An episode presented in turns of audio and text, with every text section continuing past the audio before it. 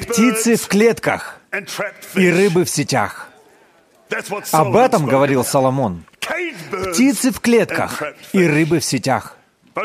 И птицы в клетках и рыбы в сетях лишены свободы. У них нет будущего, и они бессильны. Соломон сравнивает жизнь с птицами в клетках и рыбами в сетях. Веришь ли ты в закон Мерфи? Засел ли он где-то глубоко в твоем сознании, в твоем образе мыслей, когда ты думаешь о своих обстоятельствах? Есть ли у тебя чувство, что если есть вероятность, что что-то пойдет не так, то это обязательно случится? В детстве у меня очень хорошо получалось бегать в мешках. Знаете, когда ты прыгаешь в мешке. Я бегал быстрее всех, я был просто королем бега в мешках. И это было замечательно, потому что многие другие вещи мне не давались.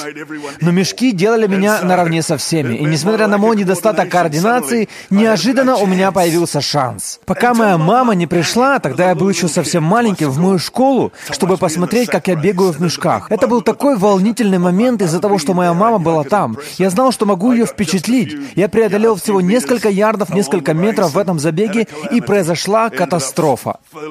Я упал, и вдруг все мои надежды рассеялись как дым. Когда я учился в библейском колледже, на выпускном я был барабанщиком. Это правда, я был барабанщиком в церкви. Я был отличным барабанщиком. Я был очень хорошим барабанщиком, гораздо лучше, чем парни, которые играют у нас сейчас. Гораздо лучше.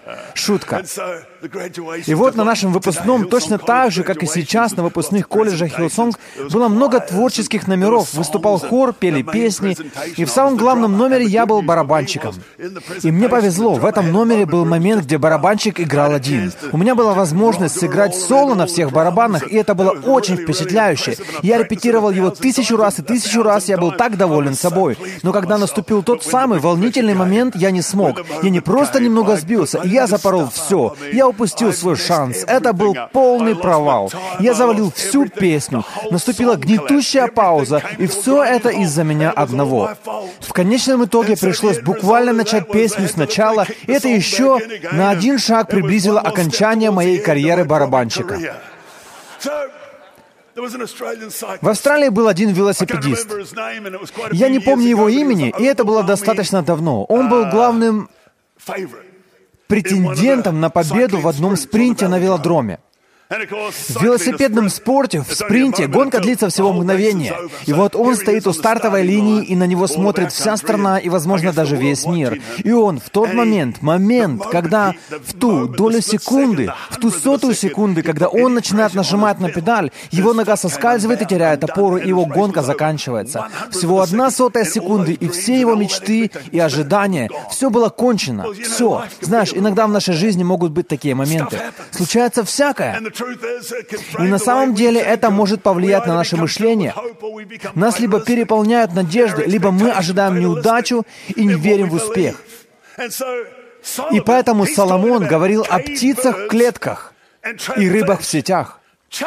У Чарльза Сперджина был совершенно другой взгляд на птиц и рыб. Он был великим лондонским проповедником и пастором. И вот что он однажды сказал. «Как птица не может израсходовать весь воздух в небе, и как рыба не может израсходовать всю воду в море, так и мы не можем исчерпать благодать Божью». Он как бы говорит, «Эй, воздуха слишком много для радости одной птицы, воды слишком много для плавания одной рыбы». Герой мультика Немо сумел отыскать путь в бухту Сиднея, но на самом деле было так много других морских просторов, которые он мог бы для себя открыть. Такова же благодать Божья, Божья, она слишком неисчерпаема для одного человека, чтобы один человек мог когда-либо ее исчерпать. Другими словами, благодати слишком много. Благодать на благодать на благодать на благодать. Слишком много перспектив, слишком много чудес, слишком много возможностей для одного верующего, для одного человека, чтобы он мог когда-либо узнать их все. Думаешь ли ты так же, как Соломон в книге Экклесиаста? Вот что он говорит. Экклесиаст, 9 глава, 11 и 12 стихи. Тут говорится о времени и случае. Всем нам дается время и случай. Время и случай. Случай, что это? Просто удача. Будь что будет, или же это возможность, данная Богом, данный Богом шанс. Хочу прочитать вам это место в другом переводе. Тут сказано, «И еще кое-что я видел под солнцем. Самый быстрый бегун не всегда побеждает в забеге, а самый сильный воин не всегда побеждает в битве. Мудрые иногда голодают» говорит он. И далее он продолжает. Мастера своего дела не обязательно живут в достатке, а образованные не всегда успешны в жизни. Все решает случай. Находишься ли ты в правильном месте в правильное время. Затем он становится особенно пессимистичным. Его переполняет безнадежность. Он говорит, люди никогда не могут предвидеть тяжелых времен. Как рыб в сетях и птиц в селках, людей настигает неожиданная трагедия. Его взгляд на вещи кажется особенно пессимистичным. И чтобы понять книгу Экклесиаста, нужно понимать, какими были мысли Соломона. Его взгляд, когда он писал или когда проповедовал Экклесиаст. Потому что это то, что значит это слово, проповедник. Экклесиаст значит собрание. И вот, у нас есть проповедник, который, как кажется, немного заблудился — он не находился в хорошем месте. Если ты понимаешь состояние его ума, ты понимаешь Экклесиаст. Потому что во многом мудрость Соломона в этой книге — это антимудрость. Во многом она противоречит смыслу Писания, потому что он все время говорит о том, что под солнцем. То есть он говорит о мудрости, касающейся того, что под солнцем, а не о мудрости небес. Он говорит здесь о земной мудрости. И во многом это антимудрость. И вот почему. Второзаконие 7.4. Израильтянам сказано не брать в жены язычниц, чтобы те не обратили их сердца к своим богам. Не бери в жены язычниц, чтобы они не развратили твое сердце. Но именно это и сделал Соломон. Потому что у Соломона было немало жен. Очень немало. Около тысячи. 700, точнее сказать. Но у него еще было 300 наложниц. Да, это были другие времена, другие времена. Но послушай это. Кстати, у меня был друг в библейском колледже, который знал всего три аккорда на гитаре и умел играть только одну песню. Всегда, когда он брал гитару, он играл одну и ту же песню с этими тремя аккордами. Я запомнил ее на всю жизнь. Там пелось так. Царь Соломон имел тысячу жен, и именно потому он всегда уезжал далеко по делам и махал на прощание рукой. Согласитесь, это отличный момент, чтобы вспомнить эту песню. Просто замечательный. Это были дни, когда... Эй, ну согласитесь же со мной, что я очень к месту спел эту потрясающую мелодию. Давайте продолжим. Соломон делал именно то, что Израилю было сказано не делать. Третья книга Царств, 11 глава, 3 и 4 стихи. «И было у него 700 жен, царевен и 300 наложниц, и развратили жены его сердце его. Во время старости Соломона жены его склонили сердце его к иным богам, и сердце его не было вполне предано Господу Богу своему, как сердце Давида отца его. Видите, что произошло? Он буквально допустил компромисс в своей жизни. Его сердце развратилось, и теперь он говорит с позиции пессимизма, пустоты, бесполезности и неизбежности. Вот с какой позиции обращается Соломон в этой книге, в Экклесиасте. Он брал в жены египетских женщин, и он покупал египетских коней. Помните, Давид, его отец, говорил, «Иные колесницами, иные конями, а я именем Господа Бога нашего хвалюсь». Вернее, мы хвалимся. Мы. Он говорит о своей семье, о себе, о Соломоне. Мы именем Господа Бога нашего хвалимся. Итак, Соломон покупал коней из-за своего неверия. Он покупал коней, брал в жены египтянок и договаривался о мире с Египтом. И, конечно же, Египет здесь символизирует символизирует гораздо больше, чем просто Египет. И вот он идет на компромисс из-за страха. Он покупает коней, потому что нуждается в том, чтобы чувствовать себя защищенным. Вот где он оказался. И вот в какой момент Соломон начинает писать эту книгу. И знаешь, Поэтому он как бы стал сторонником доктрины о неизбежности. Я думаю, многим христианам может казаться, что, другими словами, что если что-то не так, я не в силах это изменить. Я как птица в клетке, я как рыба в сетях. Я ничего не могу с этим сделать. Ты, ты, ты просто принимаешь это как данность, опускаешь руки. Но я не думаю, что надежда в Боге дает тебе какой-либо повод жить с этим чувством бессилия и безысходности. Я считаю, что благодаря ей у нас есть все причины смотреть вперед, смотреть вверх, направить свой взгляд в выше солнца и начать принимать иную мудрость, иное мышление, чем то, что есть в этом мире. Если бы я прочитал несколько из этих стихов в Экклесиасте, вы бы увидели, в каком состоянии был Соломон. У него не было настоящей надежды на будущее, было только чувство безысходности. Вот какие вещи он говорит, Экклесиаст, первая глава, пятый стих. «Восходит солнце, и заходит солнце, и спешит к месту своему, где оно восходит». Иными словами, ничего не меняется. То, что произошло вчера, произойдет и сегодня. Экклесиаст, первая глава, девятый стих.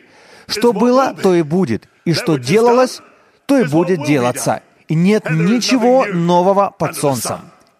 Иными словами, ничего не меняется. Безысходность. Экклесиаст 3.15. Что было, то теперь есть. И что будет, то уже было. Бог вас зовет прошедшее. Фактически, он говорит, ничего не меняется. Мое любимое место Экклесиаст 11, стих 3. Послушайте, как мудро. Когда облака будут полны, то они прольют на землю дождь. И если упадет дерево на юг или на север, то оно там и останется, куда упадет. И это самый мудрый человек в мире. Представь, что у тебя есть пять минут в компании с самым мудрым человеком в мире, и ты хочешь получить хотя бы капельку, хотя бы кусочек его мудрости, чтобы строить на этом свою жизнь и свою надежду на будущее. И вот, в этот момент царь Соломон говорит, если упадет дерево на юг или на север, то оно там и останется, куда упадет.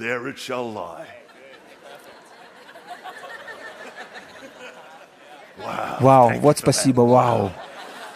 Спасибо. То есть ничего не изменится. Куда дерево упадет, там оно и останется, без будущего, без надежды. И из этого Соломон делает еще более тревожные выводы. Экклесиаст, 2 глава, 17 стиха. «И возненавидел я жизнь, потому что противны стали мне дела, которые делаются под солнцем, ибо все суета и томление духа». Далее он говорит, «И возненавидел я весь труд мой, которым я трудился под солнцем, потому что должен оставить его человеку, который будет после меня».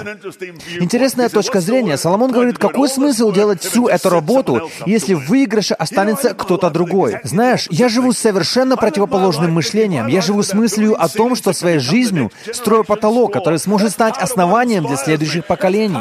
Это одна из тех вещей, которая меня вдохновляет. Это одна из причин, по которой я делаю то, что я делаю. Потому что я хочу помочь людям быть в выигрышном положении. И все же, каким-то образом, там, где он был, он видел бесплодность и пустоту, и он продолжает повторять, что все это суета. В Экклесиаст 38 раз Соломон называет все суетой. Вот что значит суета в библейском смысле. Суета — это бесплодная пустота попыток стать счастливым без Бога. Бесплодная пустота. Вот что испытывал Соломон из-за своих личных взаимоотношений с Богом. Такой пессимистичный взгляд проявляется там, где нет надежды и нет Бога. Я ободряю тебя никогда не поддаваться такому чувству неизбежности, никогда не позволять ему внезапно просочиться в твой дух. Пусть основанием твоей жизни будет Слово и Божьи обещания. Не допускай, чтобы этот недостаток веры, недостаток надежды завладели тобой. Потому что Соломон говорит о том, что под солнцем 29 раз и называет все это суетой. Отсюда появляется это как бы антимудрость. В конечном итоге Соломон говорит в Экклесиас 10.19, «Пиры устраиваются для удовольствия, и вино веселит жизнь, а за все отвечает серебро». То есть он принимает ту мудрость, которая под солнцем. Деньги — это все. Просто ходи на вечеринки, веселись и получай удовольствие, и напивайся каждый вечер. Вот что он как бы говорит в этом стихе. Well, Я думаю, это грустно, что многие люди, которые не знают Иисуса, так смотрят на жизнь. Но еще печальнее, что никаких ожиданий нет у некоторых людей, которые знают Иисуса. Иногда самое большое ожидание людей от Бога — это то, что Он утешит их в трудностях. И Он действительно утешитель. Святой Дух среди всего остального, что Он делает, утешает. Он Бог утешения. Он наш помощник в бедах, который всегда рядом. И все же, пусть на этом твои ожидания не заканчиваются. Верь, что Бог может менять менять вещи радикальным образом. Продолжай верить в сверхъестественное, продолжай верить в чудеса, продолжай ожидать, что Бог — это Бог, что Он верен своему Слову, через что бы ты ни проходил в Нем, я верю, все может стать только лучше. Все может стать только лучше. Дело в том, что Соломон был на пути к открытию, что созданную Богом пустоту может заполнить только сам Бог. Он начинал понимать, что единственным ответом на его скептицизм и отчаяние может стать только осознание того, что каждый день — это дар от Бога. Давайте будем жить так, как будто каждый день — это дар Божий. Потому что иначе я скажу тебе, что случится. Ты начнешь смотреть на жизнь с чувством обреченности и неизбежности. Ты станешь пессимистом, скептиком и циником. Тебе все начнет казаться бесплодным и безысходным. У тебя не будет надежды, у тебя не будет ответа. Ты будешь как птица в клетке или как рыба в сетях. Как это не похоже на взгляд Сперджина? Воздуха слишком много для одной птицы, слишком много воды для одной рыбы, слишком много благодати для одного человека. Это так отличается по духу. Итак, Соломон, мудрейший человек, обнаруживает, что ему недостает мудрости, ему не хватает мудрости. Он приходит к тому, что разочаровывается в любой мудрости под солнцем. В этот момент все меняется. Экклесиаст, 12 глава. Я обожаю первый стих из-за собственного свидетельства. В первом стихе говорится, «И помни Создателя твоего в дни юности твоей». Обратите внимание, доколе не пришли тяжкие дни. Другими словами, да, в жизни бывает нелегко, случается всякое. Тяжкие времена — это часть жизненного пути, но если у тебя есть правильное основание, значит, ты будешь к ним готов. Они не смогут управлять тобой, они не смогут формировать твое мышление, влиять на твой образ мыслей. Приблизься к Богу прямо сейчас. Позвольте мне рассказать вам одну историю. Когда мне было 17, я оказался на перепутье между служением Богу и, по сути, я отступился от Бога.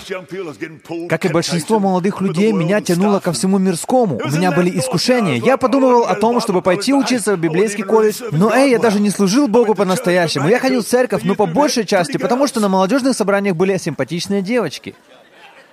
Честное слово. На самом деле, надо сказать, в Новой Зеландии было не так уж и много симпатичных девушек. Пожалуй, я нашел одну единственную, я нашел ее и женился на ней.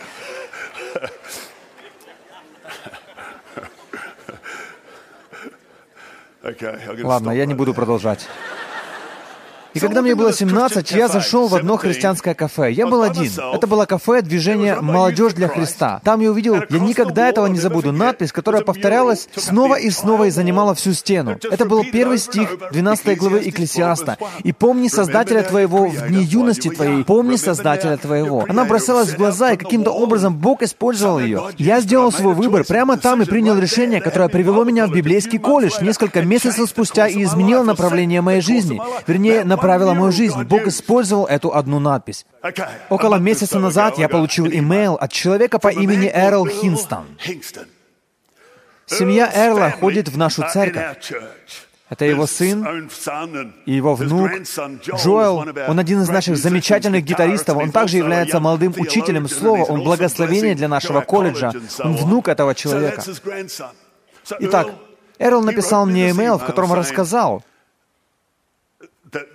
что много лет назад был графическим дизайнером в Новой Зеландии. И ему поручили сделать что-то с этой стеной в кафе молодежи для Христа в Веллингтоне.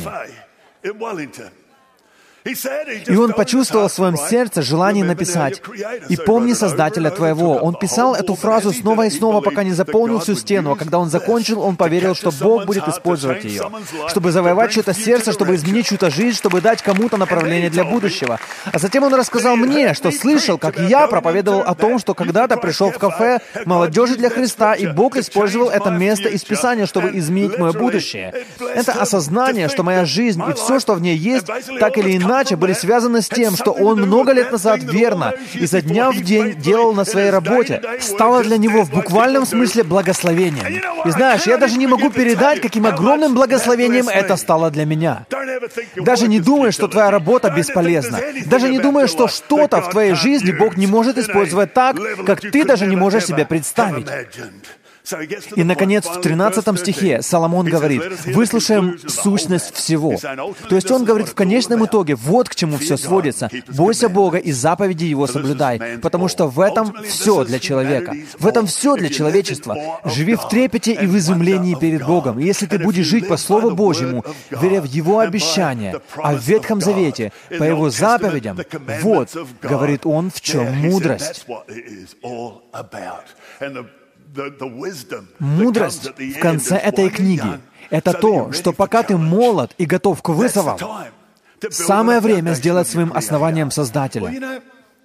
К сожалению, есть так много людей, христиан, которые пессимистично смотрят на жизнь, и поэтому скептично относятся к сверхъестественному и к тому, что Бог может сделать.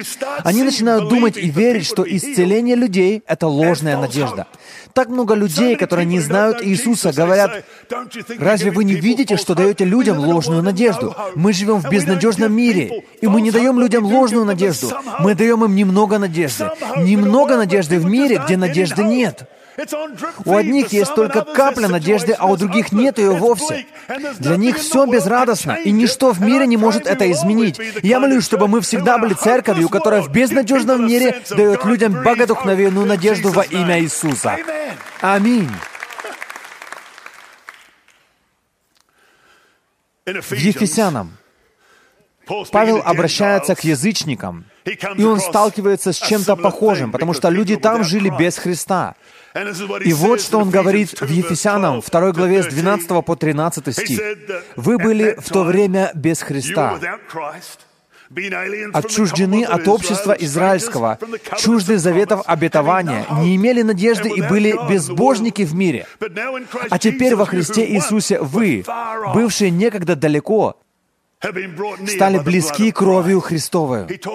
Он говорит о том, что люди были отделены от благословений Израиля, о том, что они были иноплеменниками, чуждыми Божьих обещаний.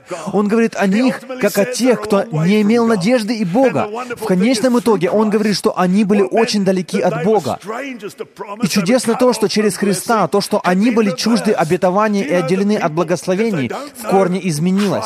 Знаешь ли ты, что люди, которые не знают Христа, Христа проживают свою жизнь, как мне кажется, печально, и их образ мыслей их мышление ограничено тем, что они отделены от благословений, у них нет ожиданий. Божьего обетования, и они очень далеко от Бога. И поэтому судьба для них становится обреченностью. О, это судьба. Ты сам опустил руки, смирился, ничего не изменится, это судьба. Со Христом судьба становится предназначением и обещанием. Когда я думаю о слове «судьба», я не думаю «эх», я думаю, а, внезапно судьба становится предназначением и надеждой. Она становится тем, к чему я могу присоединить свое видение. Аминь. Тем, к чему я могу прикрепить свою жизнь, потому что Бог дал мне предназначение. Это судьба. Я живу судьбой, и ты живешь судьбой. Что ты думаешь о судьбе? Что ты думаешь о будущем?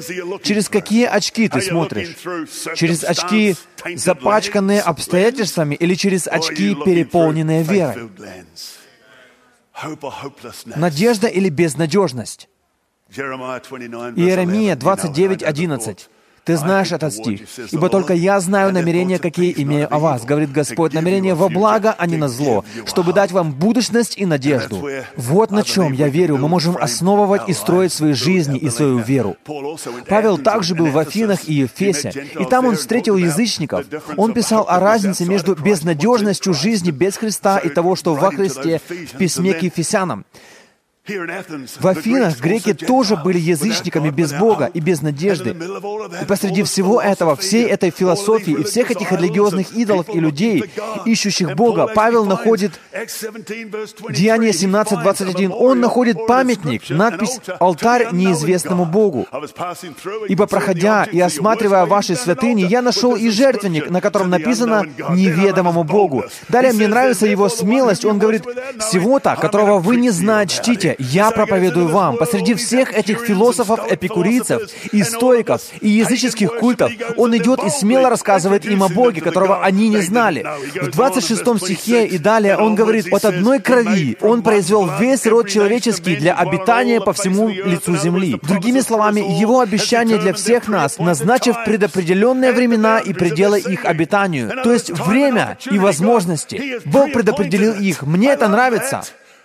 Знаешь, иногда люди думают о пределах, об этом слове, как о чем-то таком. А как насчет неисчерпаемых пределов?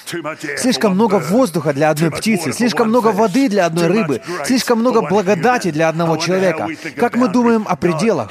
Бог устанавливает пределы. И пусть это делает Он, потому что Его пределы всегда будут намного шире, чем те, которые мы устанавливаем для себя сами. И вот что важно. Он говорит, что Он недалеко от каждого из нас. Он Бог, в Нем ты живешь, движешься и существуешь. Он говорит, что Он не очень далеко, Он близко. По сути, наша жизнь, наше движение, само наше существование берут начало в Нем. Это то, что он говорит. И я хочу рассказать вам об эпикурийцах. В Писании говорится об афинских философах, эпикурийцах и стоиках. Эпикурийцы верили, что человек — это чувствующее существо. Другими словами, мы получаем удовлетворение, когда нам хорошо. Это то, что можно увидеть в ночных клубах по ночам здесь, в Сиднее или где бы ты ни находился. Это люди, которые хотят оттянуться, словить кайф от того, что они пьют, что принимают, от того, с кем они и как они танцуют. Знаешь, они просто хотят оторваться, чтобы ублажить свои чувства, чтобы найти в этом какой-то смысл. Знаешь, а стойки, подобно эпикурийцам, которые говорили, что человек — это чувствующее существо, считали, что человек — это рациональное существо. То есть все сводится к логическому объяснению, к интеллекту, к нашей способности, если угодно, анализировать, объяснять причину и предназначение всего, что нас окружает. Нет ничего плохого в том, чтобы думать, и даже в том, чтобы чувствовать, нет ничего плохого. Иногда это просто замечательно правильно. Знаешь, когда ты с друзьями празднуешь что-то, в этом нет ничего плохого, за исключением тех случаев, когда ты живешь без Бога и без надежды, потому что в этом твоя надежда. Печально то, что эти эпикурийцы и стойки жили так же безнадежно и бессмысленно, как и все остальные, потому что их попытки построить жизнь на чувствах и мышлении приводили их в никуда. В конце концов, Соломон говорит, просто поставь Бога на правильное место, Тогда, где бы ты ни оказался, и что бы тебя ни ожидало в жизни, ты всегда будешь к этому готов. Благодать на благодать, слишком много воздуха, слишком много воды, слишком много благодати для одного человека, для одной птицы, для одной рыбы. Мне нравится моя проповедь. Это сотка. Я иду на вторую. Если ты ничего не смыслишь в крикете, то у тебя нет ни малейшего понятия, во-первых, как много в этой жизни ты упустил, и во-вторых, что значит эта метафора или аналогия? Знаешь, когда Давид писал псалмы, обычно он находился в ужасных обстоятельствах, но его переполняли ожидания. В 111-м псалме говорится о праведнике. И вот что тут сказано, шестой стих. «Он вовек не поколеблется, в вечной памяти будет праведник, не убоится худой молвы». Худой молвы, плохих новостей. Он не боится плохих новостей. Сердце его твердо, уповая на Господа утверждено сердце его. Он не убоится, когда посмотрит на врагов своих. Вам знакомо такое чувство, когда каждый раз, когда звонит телефон, вы вздрагиваете? 15-16 лет назад меня атаковали, нас атаковали все печатные издания, которые только могут прийти вам в голову. Каждый раз, когда звонил телефон по понедельникам, когда я старался отдохнуть в свой выходной, у меня душа уходила в пятки из-за ожидания плохих новостей.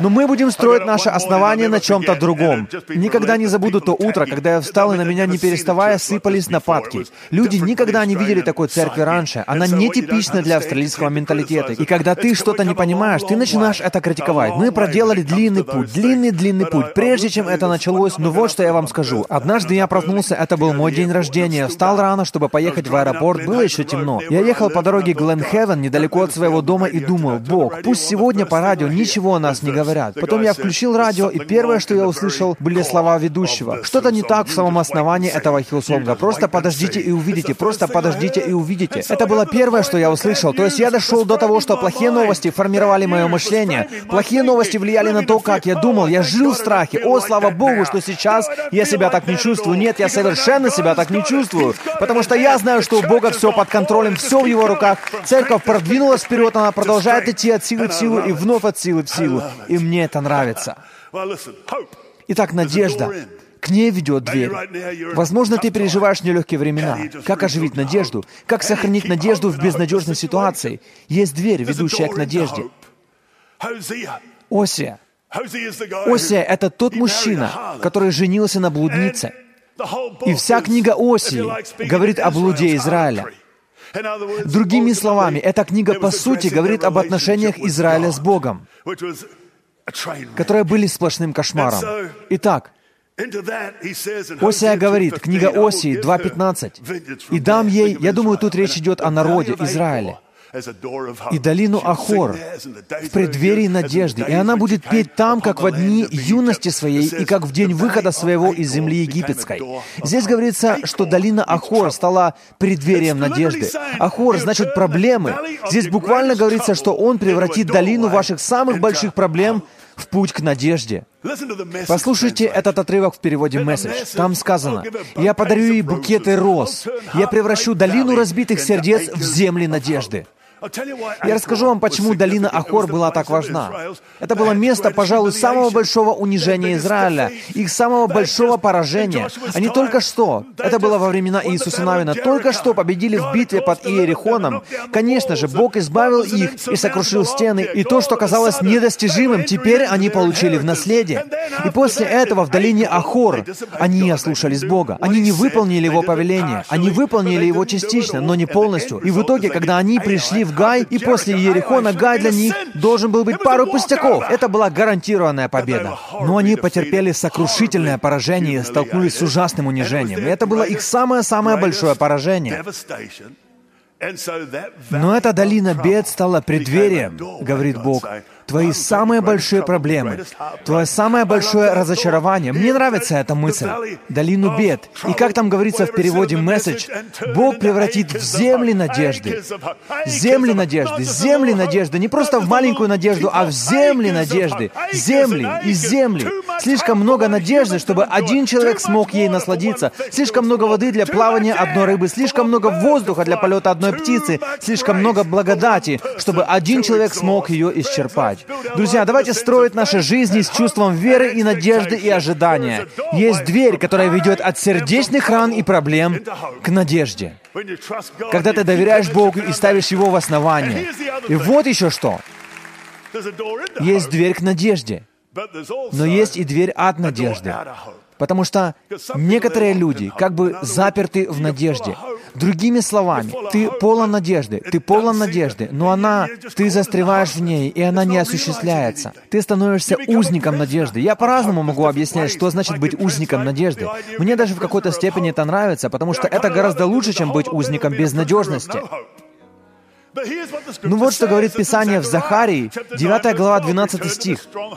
«Возвращайтесь на твердыню вы, пленники, надеющиеся, что теперь возвещаю, воздам тебе вдвойне». Послушай, может тебе кажется, что ты заперт внутри надежды. Когда у тебя есть надежда, но кажется, что из нее нет выхода, ты заперт в ней, а Бог говорит, что не только взрастит посеянное, но и воздаст вдвойне. Это обещание. И вчера, сегодня и во все дни Христос такой же. Другими словами, Бог есть Бог. И в 2000 2016 году Бог живой, и Он действует. Мы должны строить свой мир на надежде и ожидании. И я молюсь, чтобы мы всегда были церковью, в которой надежда и ожидания определяют наш мир. Понимаете, судьба конечна, но надежда простирается в вечность. Судьба конечна. Она как бы говорит, что ничего не изменится и все. В Экклесиасте мудрость Соломона до какой-то степени пуста. Но вот что он говорит. Он говорит, что люди и звери одинаковы. Все умирают, все умирает. А потом все превращается в прах. Знаете, люди и животные одинаковы, но до определенной степени. На самом деле не совсем. И вот что говорит Соломон. Он говорит о нашей душе или нашем духе, что он поднимается вверх. А говоря о животных, он пишет, что их душа идет вниз. Если ты обожаешь кошек или собак, не позволяй мысли, что твоя кошка или собака отправятся в ад, разрушит твою жизнь, потому что все кошки и собаки действительно отправятся в ад но не позволяй этому формировать твое мышление или управлять им. Сфокусируйся на другом. Знаете, когда я последний раз проповедовал на эту тему, я говорил, там, где есть жизнь, есть надежда. Но истина в том, что во Христе даже там, где смерть, есть надежда. Из смерти в жизнь, из славы в славу. Даже в смерти есть надежда, если мы строим на правильном основании, это основание Иисус. Судьба — это мир неизбежности, это мир неизбежности. Надежда — это мир возможностей. Много лет назад один пророк проповедовал в нашей церкви. Это было еще до того, как мы переехали в это здание. Он поднял взгляд на балкон в зале, который мы арендовали. Он назывался «Центр Хиллз», показал на пару на третьем этаже и произнес пророчество о том, что у них будет ребенок.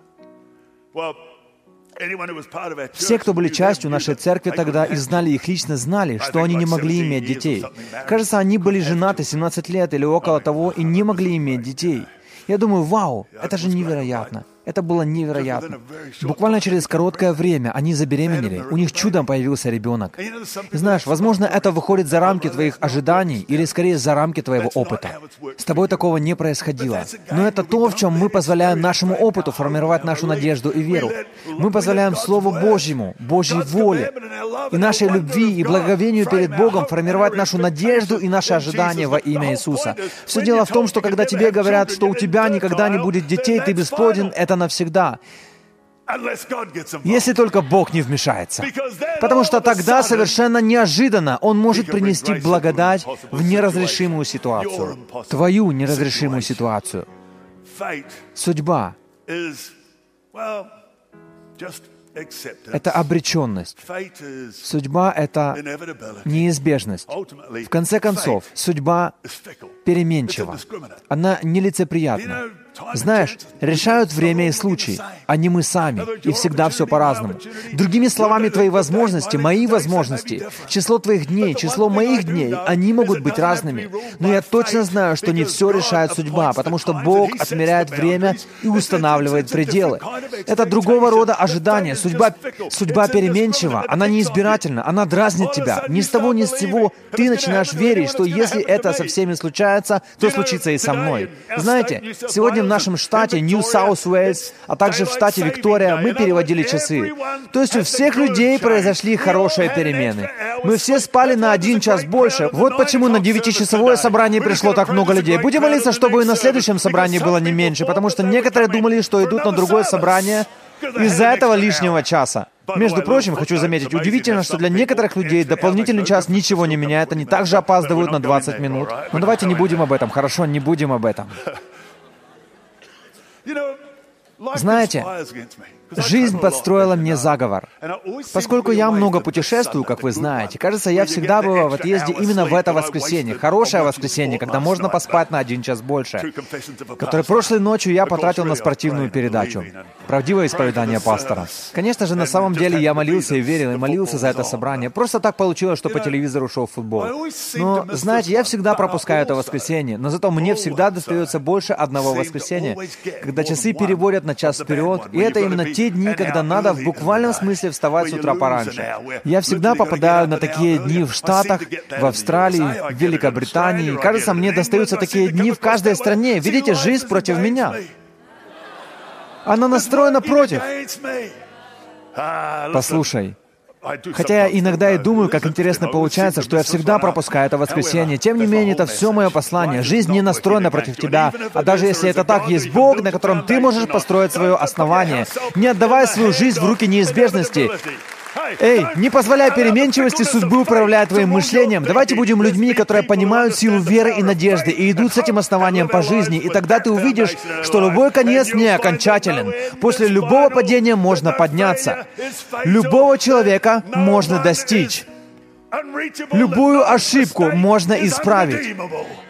Этими же словами я закончил свое послание на Пасху, я до сих пор помню их наизусть. Потрясающе! Лучше! Вы знаете это. Отец, я благодарю Тебя за силу Твоего Слова. Спасибо, что оно приносит жизнь в нашей ситуации и в наши обстоятельства. Спасибо, Отец, что мы можем смотреть на Бога, чья жизнь и чье послание и воскресение говорят из смерти в жизнь, из славы в славу. Так много благодати, она неисчерпаема. Мы благодарим Тебя за нее во имя Иисуса. Давайте встанем и споем еще раз все вместе.